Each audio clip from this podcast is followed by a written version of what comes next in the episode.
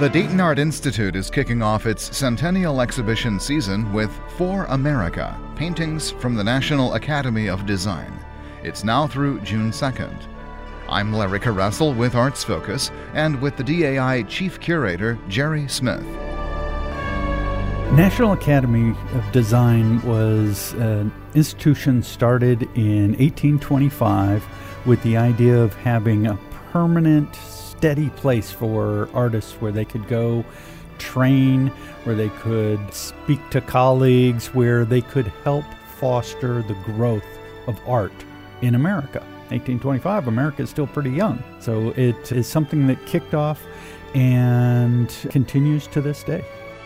With the centennial, we really wanted to make sure we had a significant exhibition to kick off the year, certainly this is that show. It's 100 paintings from covering almost 200 years of art, and it's a big show. It, it's a knockout. And just looking at a couple of the names from Winslow Homer to Andrew Wyeth, there's uh, some familiar and not so familiar artists' names. How do you decide what you are going to show in a massive exhibit like this?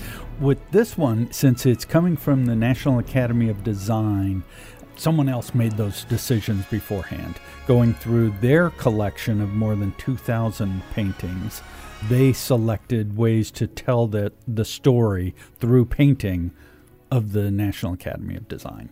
How does one picture from over 100 years ago then help tell the story from something that came from the 21st century? For instance, some of the installation is ahistorical. So most of it's chronological from the earliest to later, but there are instances where you'll find a late 20th century landscape painting alongside those of the early 19th century.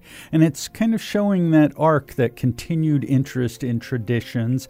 And the National Academy was fairly conservative in their approach, and so it remained a naturalistic bent throughout their history. Only in the very latest years do you start to see some abstraction and things.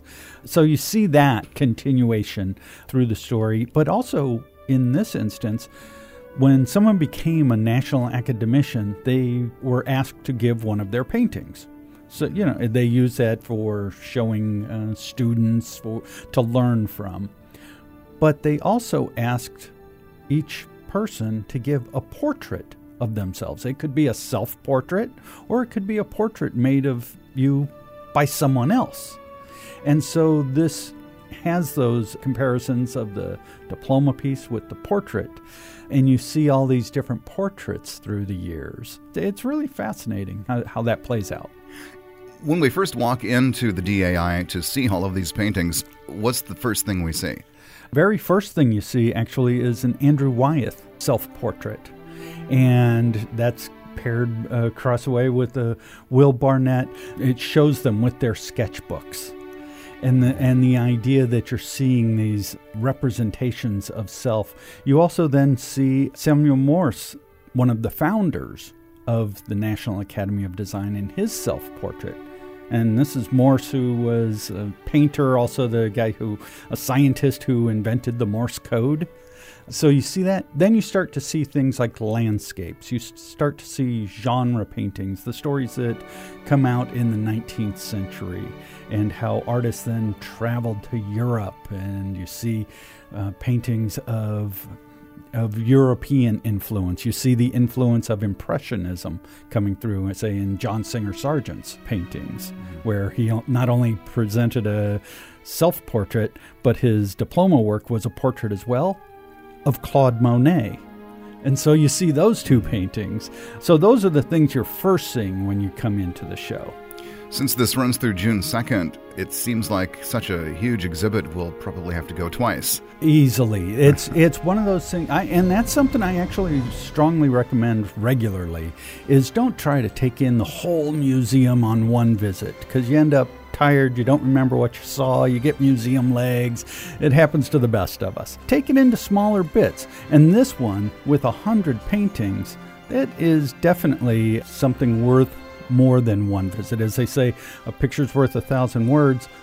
this is a hundred paintings, that's a hundred thousand words worth of pictures right there. That's too much to take in in one fell swoop.